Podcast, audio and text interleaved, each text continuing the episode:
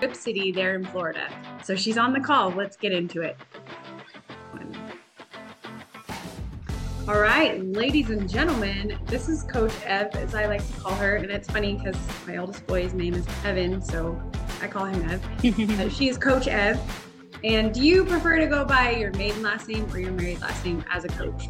Um, well, everybody here is Coach Evelyn. To be honest with you, I don't. I live in the South, so it's it's Miss Evelyn or Coach mm-hmm. Evelyn.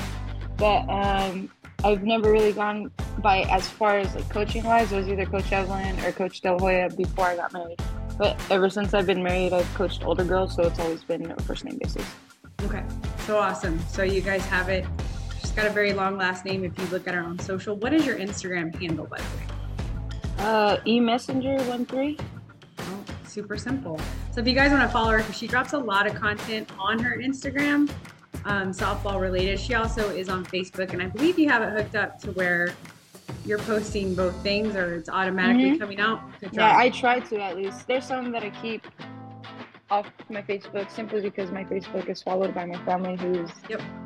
completely on the other side of the country, scattered all over the place due to us being in the military. But um, so, but most of my contact goes directly from Instagram to Facebook. Awesome. Okay, so follow her on Instagram for all the softball stuff. And yes, she's a military family. Her husband is cur- currently deployed right now, and he will be back in October. So we're hoping for. So okay. we're hoping for. All my praying people out there, we're gonna lift up Coach Evelyn and her family, as well as her husband, that everything works out, as well as other military families who are supposed to be coming home in October. So I know she's out there working hard. If you guys follow her on Instagram, you're gonna see her like literally moving plates She's big into lifting, CrossFit. Um, the chick is buff. What can I say? And that's another connection, not just softball that Coach Evelyn and I share is we like to lift weights. We like to that. move heavy things. We like to walk. Mm-hmm. We don't like to run. so, but but enough of that. Um, she mentioned that she's scattered clear across the other side of the country and that's going to bring me back to where it all started. So I'm going to give Coach Ev the platform to talk about like where she's from, and she's going to talk about where she's from, played high school ball, travel ball, where she played college ball, and you guys are going to love it. The international level of playing that she did. So she's going to share that with us quickly here. So here we go. All right. So, like she said, my name is Evelyn Messinger. I'm born and raised in what used to be Little Yuma, Arizona. But I went back this last uh, summer after being a hiatus from there for about seven years, and it's grown drastically by like three or four times since I've left. Um, born and raised there. Um, played high school ball at Yuma High School. I'm a Yuma criminal. Um, travel ball. I was actually late to the travel ball scene. I didn't quite play year round. I was the kid that wanted my time. Um, my parents were um, agriculture workers, so I didn't have the, the ability to just go. And so it was when I got old enough to like start working uh, for myself and being able to pay like my dues and extra uniforms and gas money. Um, then it was you know trips to Tucson where Hold I played for let, the. Let, let's put that on replay. You got a job like a side hustle to pay for your softball dues and your uniform and all the jazz. Yes, ma'am. And my equipment, because like I said, my parents were field workers. They picked lettuce seasonally, and I just we were not a very. I can't say we weren't well off. We had what we needed, but we definitely didn't have all the things. You yeah. know what I mean? So like a lot of what we did for extracurriculars, you know, they took care of the physicals, it took care of like gloves, cleats, but anything outside of that, you know, I had to help with, which I was, you know, grateful that I was able to have what I had. But you know, when you get to a point of competitive ball, there's there, it gets expensive, and it gets expensive really, really fast. So I had to do what I had to do if I really wanted to continue to play the sport.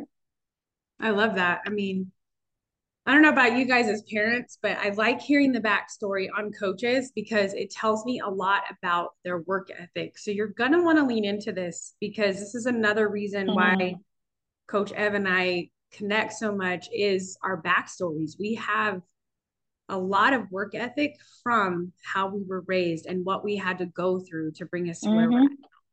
So on the travel team. You played in Tucson. Mm-hmm. What was called? What was your travel team?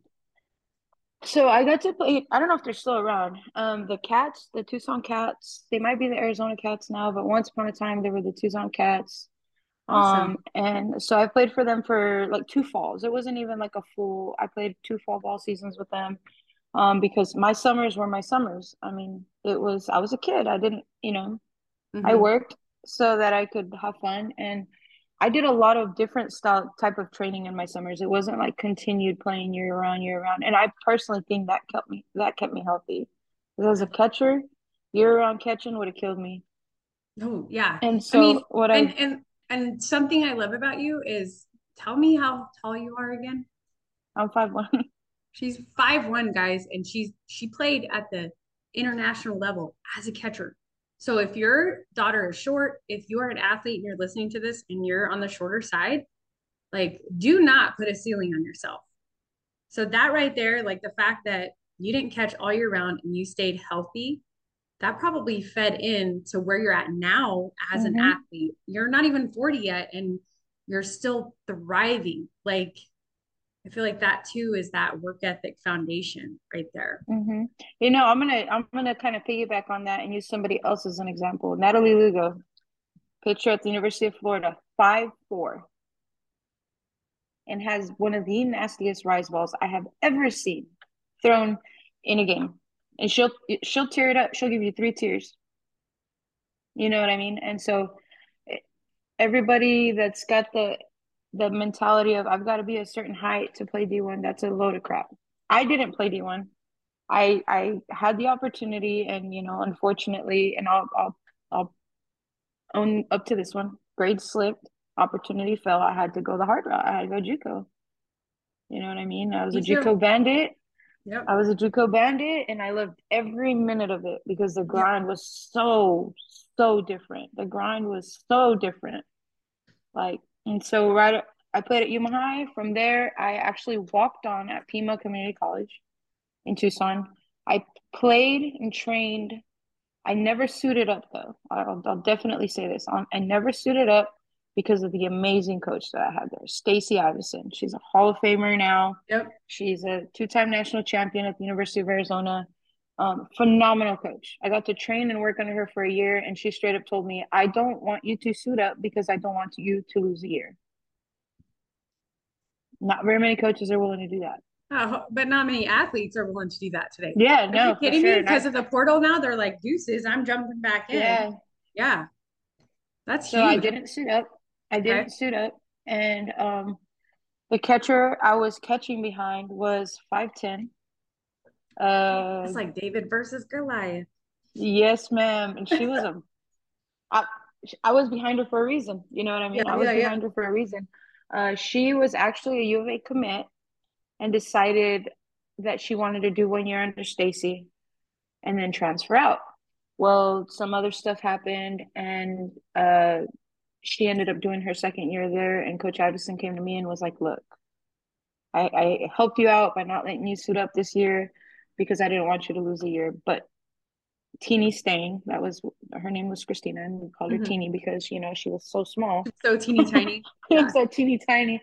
She's like Teeny staying, and the only advice I could give you right now is either you stay behind and and work in the bullpen, or use what you know and go go take a spot somewhere down in the valley. She gave me three coaches: PC, uh, with Coach Hans, uh, Chandler Gilbert, um, I can't remember who the coach was at Chandler Gilbert uh, Community College and South Mountain, where uh, Coach Tony Maya was there at the time, and South Mountain was in a rough spot, man.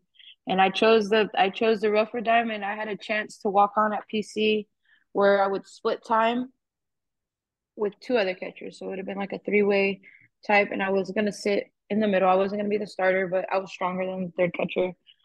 Um, they had just come back from freaking winning a natty that year. So that would have been a, a sweet spot for me to come in because guess what? The next two years they won national championships.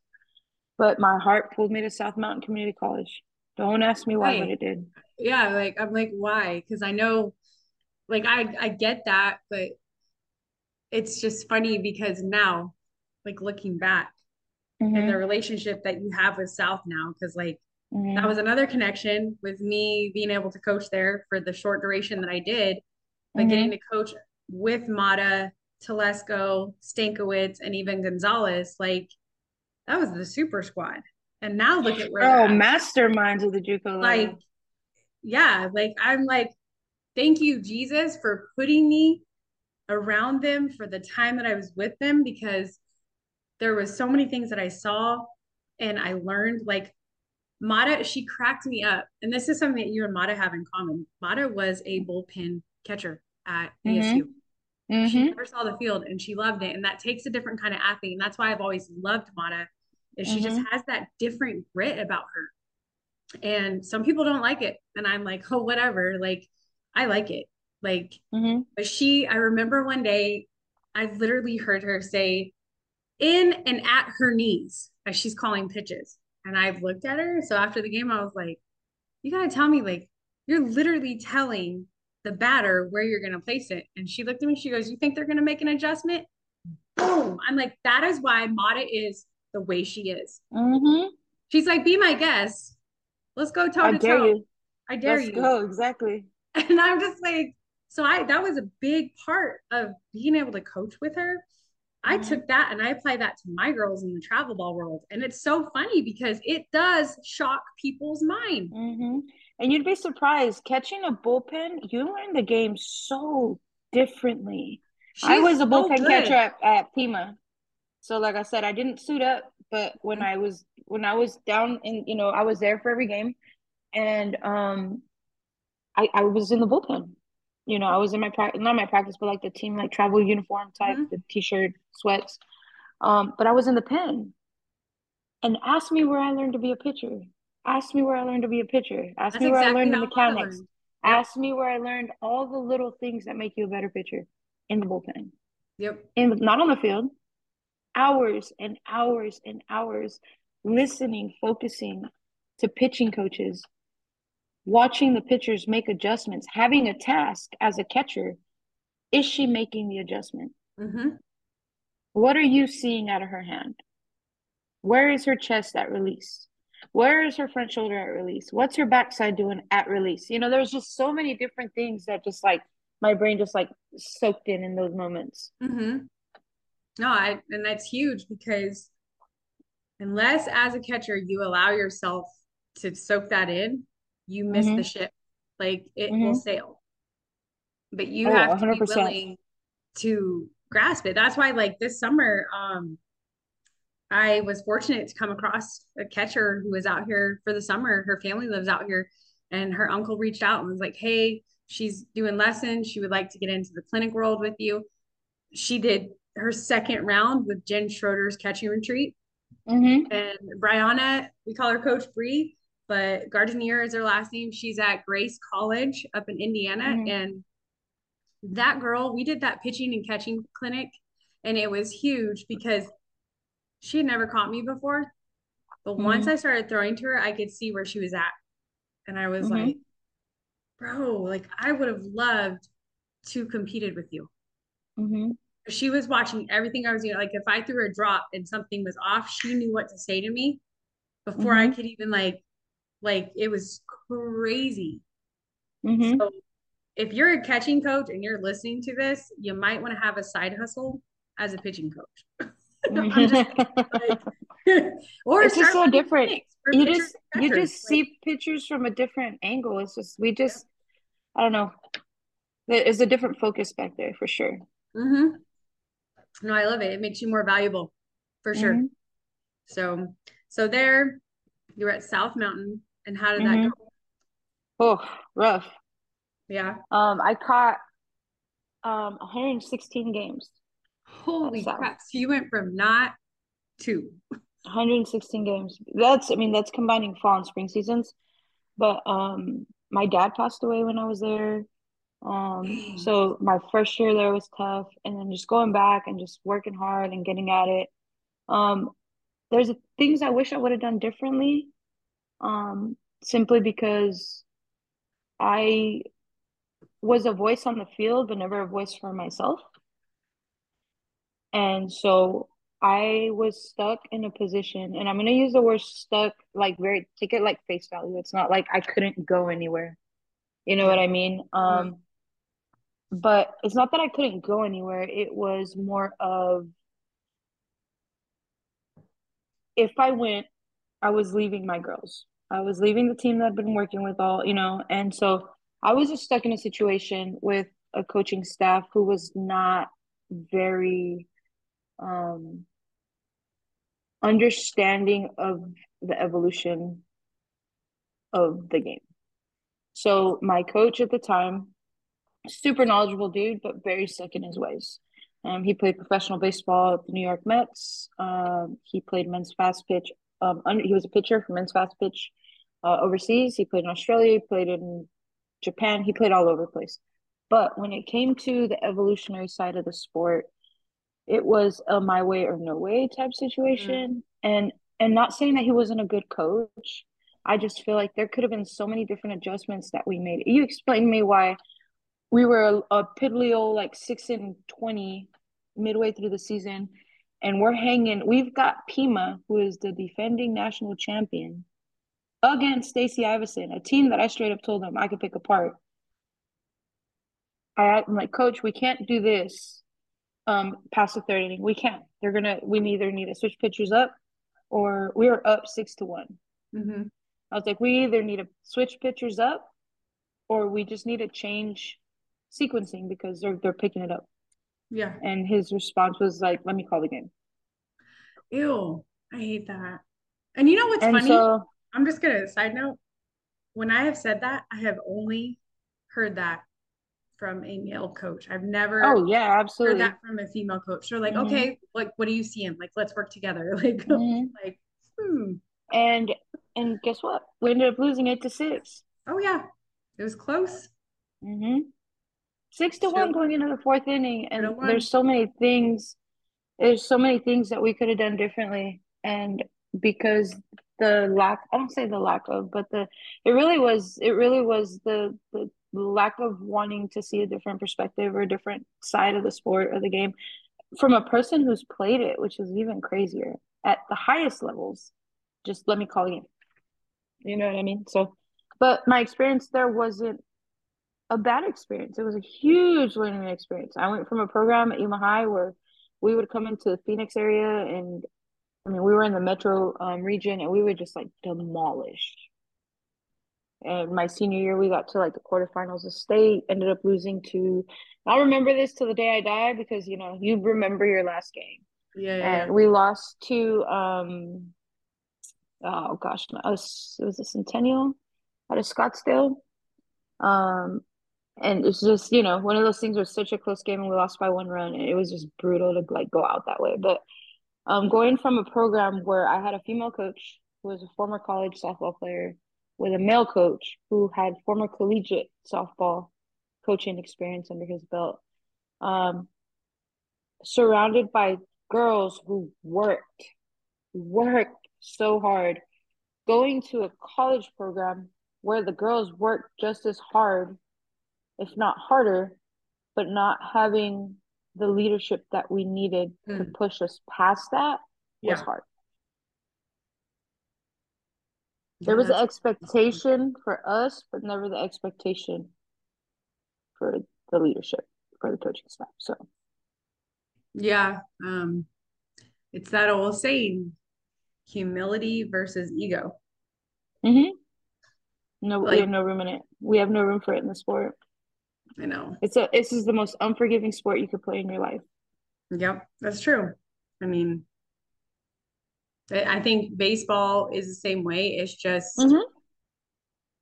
like there's more money. That that was one thing. Like if you go back um my old YouTube channel, I do have Mata as a guest. And, and that mm-hmm. was one thing that she and I were very passionate about is like softball is not where it should be because we don't have baseball money. We need, we need baseball money. So like all these new rules that are changing with pitching, you know, people reach out to me like, hey, it's happening. You and I have talked about it and I'm like, yeah, it's going to take five years of documented, if any, injuries to show the basic knowledge, which you and I feel very passionate about, mm-hmm. we are women. We have Mhm. hips that fluctuate because we have babies. We are Mhm. not dudes. Like Mhm. we are biomechanically built differently. So it's Absolutely. it's going to take time. Uh-huh. There's going to be a lot of phenomenal softball players whose dreams are going to get shattered because of this rule Mhm. change, Mhm. because the physicality part of the game is going to break them.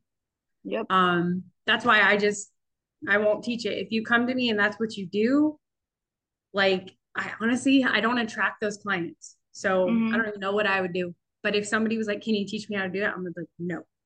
Yeah. Like it's And you know what the crazy the, the crazier part is, is not just that our bodies our hips are meant to do monthly, every single month, we every soften. single month, our ligaments, our tendons in our hips, in our knees, are are old rubber bands. They get soft, they yank lo- longer than they should. There's more flexion to them. We're hypermobile beyond words during that time. We may not feel it in the moment because we feel miserable, but our bodies, the pains and the aches that we feel, be, is because our body is losing so much. Oh yeah, like I remember having this conversation with my husband about our daughter when she started lifting. I was Mhm. like, when it's like her time, like she has to be super knowledgeable. I don't want her PRing. I don't want Mhm. her raising the weight. Like she's gonna Mhm. stay at what she was doing the week before Mhm. because it increases your chance of injury. Oh, And no, I don't think a lot of sure. coaches know that. Like Mhm. I, I think the coaches that like kind of we follow and we've created like um correct me if I'm wrong, but the foot doctor is that Mm-hmm. yeah, I think that that guy puts out so much knowledge and I Mhm. think he's very like in tune with the female athlete for being a dude. And you know what's crazy is his knowledge isn't anything other than movement. How does your body move? How how is your body made to move? How are your joints made to move? My finger is not meant to go past that. Right. Nor is it meant to go this way, nor is it meant to go that way. My finger is meant to go this way. So Mhm. why should I force my lower extremities to do something different than they are meant to do while bearing 100% of my weight? The, Well, he, he's he's he's so knowledgeable. I love watching his stuff. I love it. he dropped a video the other day. It was probably like two weeks ago of some of his pitchers pitching live, and it was the motion of just loading and going. hmm And I'm like, oh, this just this needs to go viral. Like people need to understand that they don't need a toe lift because yes, I have a couple pitchers that do it, but they came to me as a toe lifter, but they would prematurely open, so their whole backside. So we take it Mhm. out, we put them back on the balls of their feet, and then I test the waters. And I'm like, and this is usually like a four to five week, you know, if they're working hard at it, we'll test the waters and I'll say, lift your toe. And they'll lift their toe and they go straight into that toes down. And I'm Mhm. like, oh my gosh, you did it. You completely reset your mechanics. So, but what happens is we get these little girls, I see these big girls doing the toe lift and they go here, open, and then they get to be 11 and 12. They hit a Mhm. wall in their speed and they're like, I want to be faster. Well, you're not going to get faster because at You're 11 and anchoring your 12 body down. yeah. But here's here's the thing that I love I love to pick like people's brains is like you and I will see video of D1 players. They'll have like a split second of a broken ankle. And people will justify their 12-year-old mechanics because of a split second of a D1 well, odds are, odds are their 12 year old hasn't started puberty. Um, they're not lifting weights. They are growing or going through a growth spurt.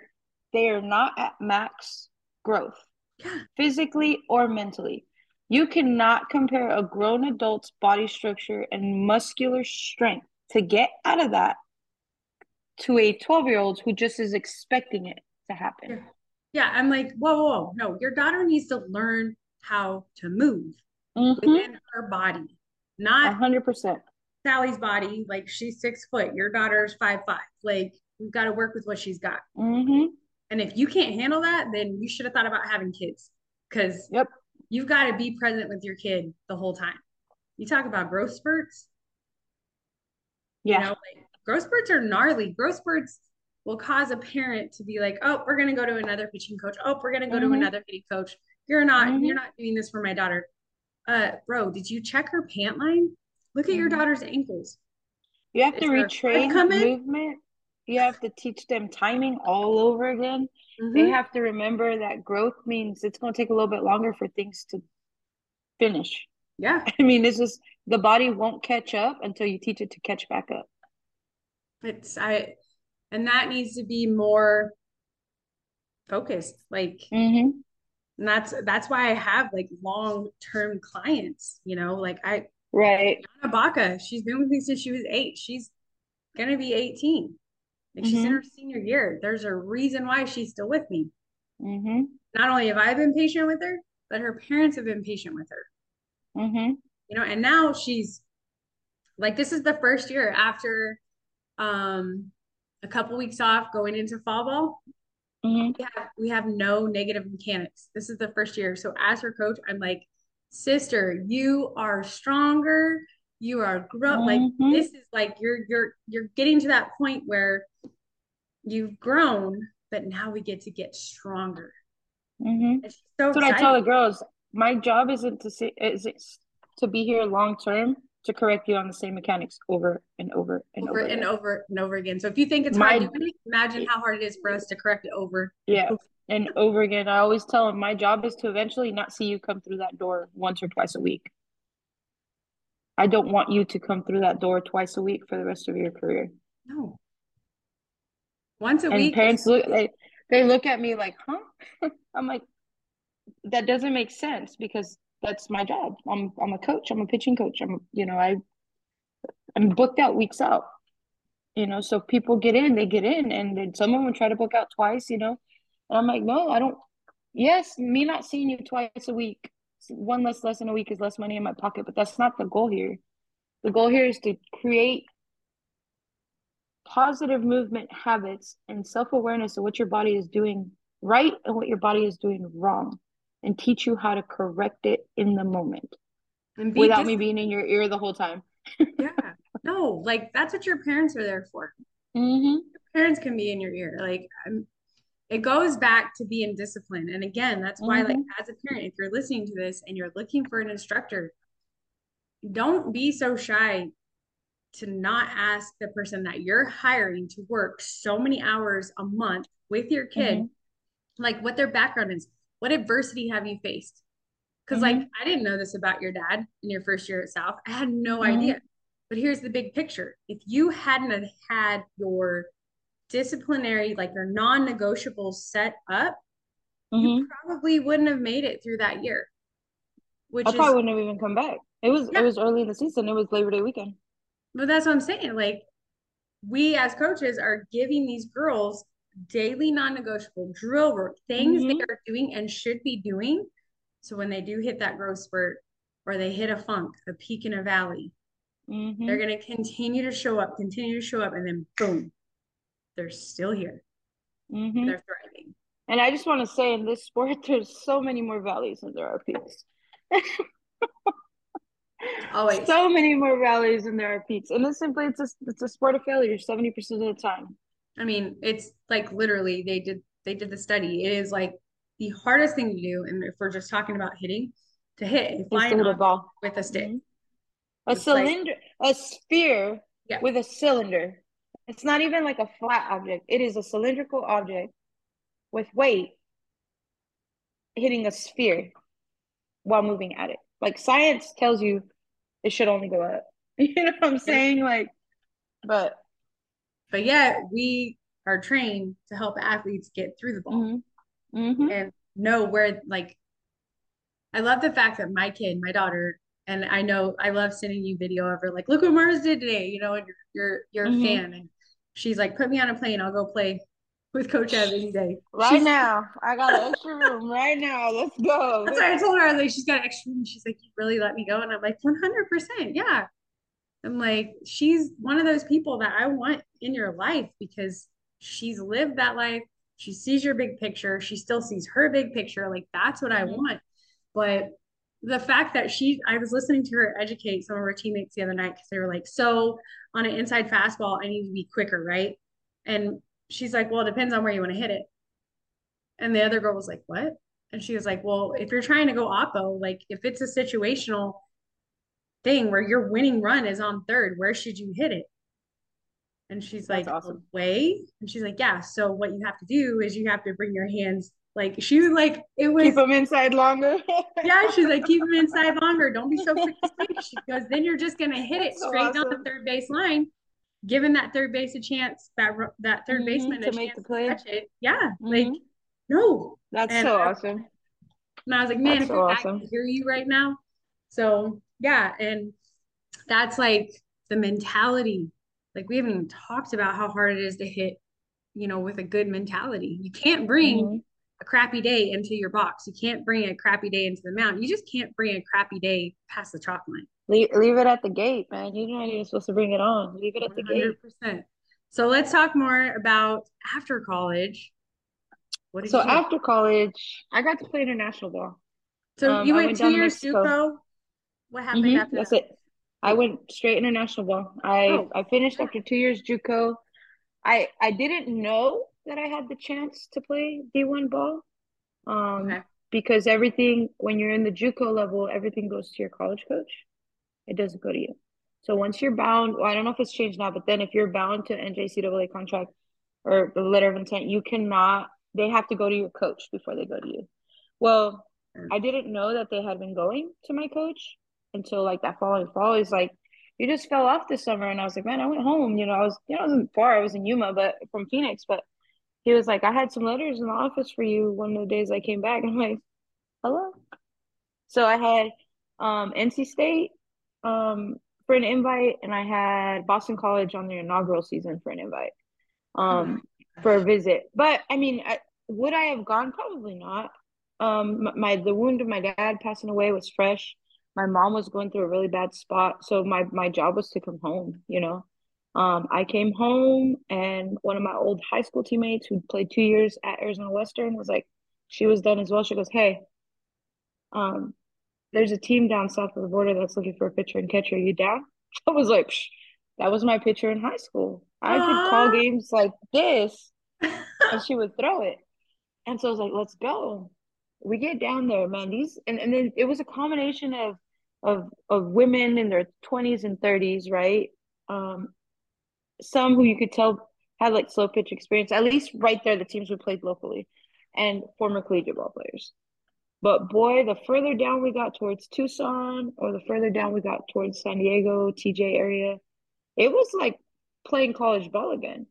You know what I'm saying? Like a lot of these girls that finished playing ball, um, that were that were most of us that were from border towns, obviously, but we went home and had another opportunity to continue playing. That's so cool. And while we didn't get a paycheck, they paid for our food, they paid for our travel, they took You care guys of our were equipment. royalty. Yeah. Yeah. So it was a good time. And then so I did two years there.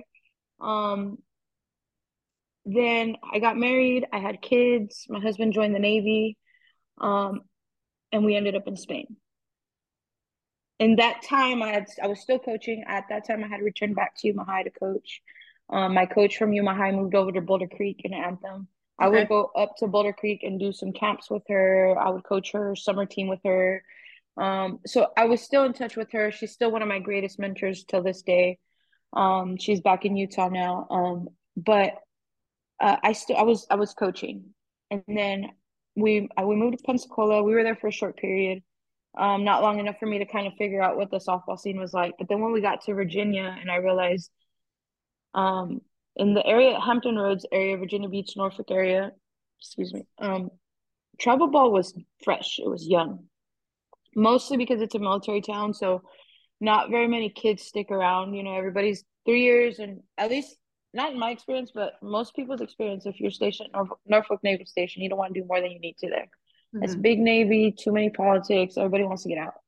But um, so I had three, four, five girls, I think, that I would go do lessons with. Okay. And I kid you not, this was in the Craigslist days. Like I posted a thing on Craigslist because my friend's daughter was like, "You should do lessons," and they came about. And one Saturday, I would work.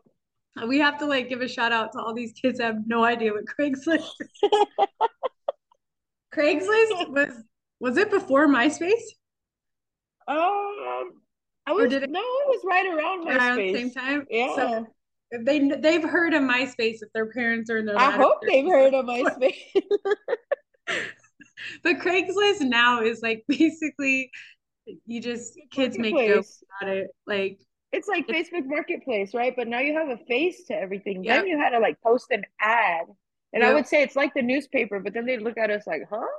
So but yeah, Craigslist days. I posted an ad. I'm a former collegiate ball player. These are the kind of lessons I do. Reach out to me if you want lessons. And within the first two weeks, I had five girls, and I was like, oh, this is all I need to take right now. I didn't want any more. It was something really to pass the time, have a little bit of extra spending money, and stay involved in the sport. Um, so I started there, and then I got to um, coach travel ball there for a team out of Virginia Beach. It was a small, um, it was a little league team that was way too good for little league, mm-hmm. but didn't have and and this is where for me the pureness of the sport was beautiful. They were way too good for little league. The girls were amazing ball players, but they didn't have the coaches confident enough to jump into the travel scene. So they looked for coaches to do that. And so me and another girl were like, hey, you know, I, I reached out to them and they're like, well, can you come in today uh, to talk to the guy who leads the current little league team and, and like kind of meet with the parents and then the other girl showed up and we coached them for like a a summer a fall and a partial spring and then i got shipped then we got shipped out to spain but so, um but yeah so. i'm gonna pause because i know some parents are gonna hear this and like way too good for little league like what does that even mean okay so you and I know, but and we don't mean so, any disrespect to Little League. So if, no, no, no, not at all. Little League, like board people, anybody who's listening, we're not disrespecting Little League. We, I, I, that's actually where I first started coaching was Little League. So, right, and I, I, I coached, I, I coached Little League and rec ball. You know, that was my first taste of coaching yeah. outside of the high school level. When I say too good for Little League, I'm not saying, um, that Little League doesn't hold a super huge important part of our sport. I think Little League softball um, did so many amazing things, and I wish they continued to stay in our communities. Well, they created um, the travel ball scene. Like, yes. let's be honest. Yeah. So, so, what was happening in that sense there was everybody was in a hurry. This was about eight years ago ish. Mm-hmm. Everybody was in a hurry to go play travel ball mm-hmm. and the parks were no longer. But this group of girls wanted to continue to play Little League because they had aspirations to play in like the Little League World Series. But they realized that they were not getting the competition anymore um, in the parks because nobody wanted to play in the parks. Um, everybody was in a hurry to go play club ball, you know, FOMO, yeah. right? Yep, FOMO. And so um, they wanted to take that next step to go play um, travel ball, a little more competitive ball, because as one of the girls, and I'll, I'll never forget what she told me. She goes, "I love playing park ball. This is where I get to see my friends. I see them more than one weekend a month." She played travel ball in Texas, but they moved there because of the military. And she's like, "But I love doing it because this is where I get to see my sisters, you know." Mm-hmm. And she was like, "But this is really, really hard for those of us who have aspirations to play collegiate softball mm-hmm. to not be able to compete within our little league because they're just destroying everybody. Um, but again, they didn't have the coaches confident enough to take the leap because they didn't know what travel ball was. Right, you know, travel ball there was starting up. Um, a lot of the girls that were leaving were leaving for like the Arlington, Virginia area, DC area, where, or they would go just south of the border to North Carolina, where travel ball was huge, and um, so again, no disrespect to Little League, they just it's that's where to me is where I saw about eight years ago is where I saw uh, local rec leagues, Babe Ruth League, Little League, Cal Ripken, all of them start pulling away from their communities and um, not really um, putting back in to keep the league and keep the parks up and running if that makes any sense. Yeah, no, it um, does. You know, it's like having a hole in your bucket and you expect to be full. Mm-hmm. Yeah. Mm-hmm. And so now what we say, and I've had this conversation with you, and it's again nothing against um, the little league side or the rec ball or the park ball side. Travel ball is not rec ball. young travel ball. No offense to any of these parents. Right. If your kid is 10U, they have no business playing travel ball. They have no business playing five games in one day. None. If an 18U team has no business playing more than two games in a day, our little ones, our 10 year olds and 11 year olds and 12 year olds that are growing and their bodies are changing, have no business playing one day tournaments where they're playing four to six games a week. I'm, we've had this conversation. You and I are on the same page on this. If a full grown collegiate athlete doesn't play more than two games in a day, why do we put our kids through it? I am the biggest vocal voice. I'm the biggest voice out here against one day tournaments. And people here play year round. It's Florida. It is hot. Yep. Why do you want to play one day tournaments? Why are you destroying your kids? Play at 117 degrees. Like that's I, what I'm saying. Like that makes no sense. Like we we got girls catching that are wobbling. Mm-hmm. It's like they're hydrating. They're their body is starting to shut down mm-hmm. because they're they're done. They're tapped out. Mm-hmm. So I, I think on the hotter seasons, like let's cut it down. Let's let's let's reorganize the tournaments like per regional areas of the United States. Mm-hmm. You know? Let's do something to help them out versus make it harder on them. Mm-hmm. So, but the, the lack of of putting into the little leagues, this is where I'm tying it together. The yeah. lack of putting back into the little leagues is causing this. One hundred percent. Yep, because now we have all these teams that think they want to go play travel ball because there's nothing in the little league or in the rec mm-hmm. ball scene. So they're like, well, mm-hmm. crap, everybody's playing travel ball, so we're gonna mm-hmm. take brand new 10 new players and we're gonna dub them a travel team, and they don't they don't know which way's up. Mm-mm. Like I 100% agree with you. Like that, this is a really good place to shut it down because on our next, this is going to be a two-parter, folks. On our next, we knew it though. We knew that this was going to be like, a two-part, maybe even a three-part podcast because there's a lot. There's a lot. And we're so passionate about the little things that people don't bring to the surface. And because the little things have not been delegated and done correctly, mm-hmm. not one way or the highway, just done correctly. Mm-hmm. Now we're in these weird places with mm-hmm. youth sports in general. A hundred percent.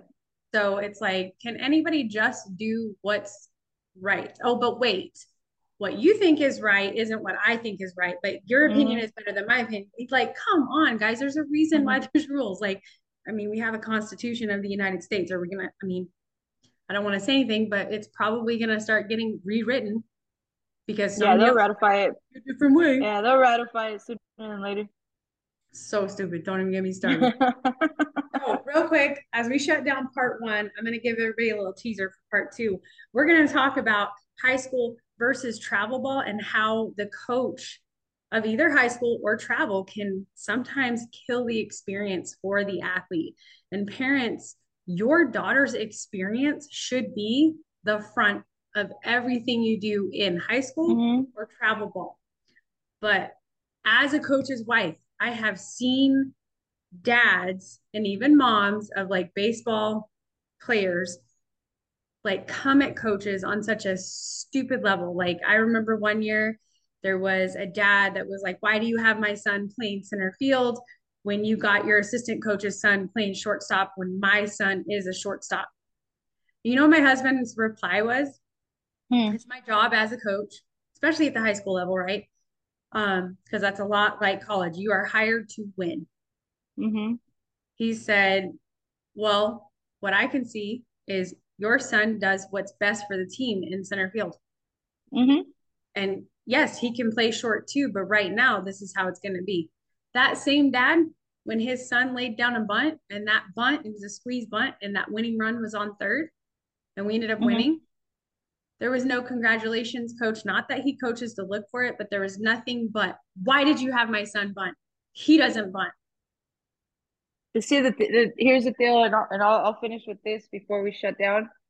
Our job at that level is to put the best nine where they fit best. Thank you. It's one giant puzzle, and we are at we're at the helm of it. Yep. And you know, my best friend took the high school I graduated from and she's a little younger than I am, but she took them the furthest they had ever been since 1983. Uh-huh. And it was the end of the year banquet, and that was her Mhm. resignation. She gave her speech and said, So, with that, I'm going to be stepping down because you guys obviously think you can do a better job. Oh, that's Yep. awesome. It was amazing. I'm proud of I her. know. It was so good. But one more thing, one more teaser. We're also going to talk about the recruiting process. Like, not just like the process, but like, does my kid need to play high school ball? Does my kid need to play travel ball in order to be seen by a college coach? hmm This is gonna be a good one. Oh, yeah. I'm excited for this one. Real quick before I go, shout out to my people. Rip Go City. Rip City. Oh, yeah. Rip City is owned by, what's his name? His name is Jared Brown. He's a former member of the Pittsburgh Pirates organization, a freaking treasure trove of knowledge. The man is a gold mine.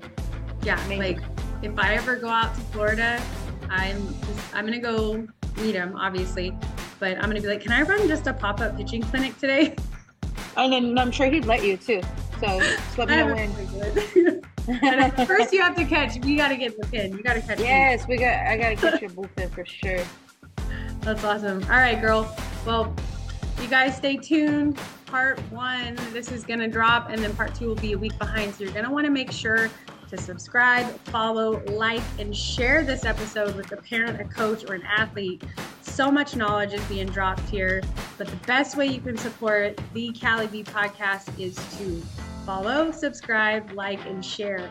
And the big picture is not only are you supporting the Kally V podcast, but you're also supporting Coach Evelyn at Rip City with what she does sure. with her athletes, not only the kids she coaches on a weekly basis with instructions, but her travel teams. Yep. So we would appreciate it very much. So, all All right. right, girl.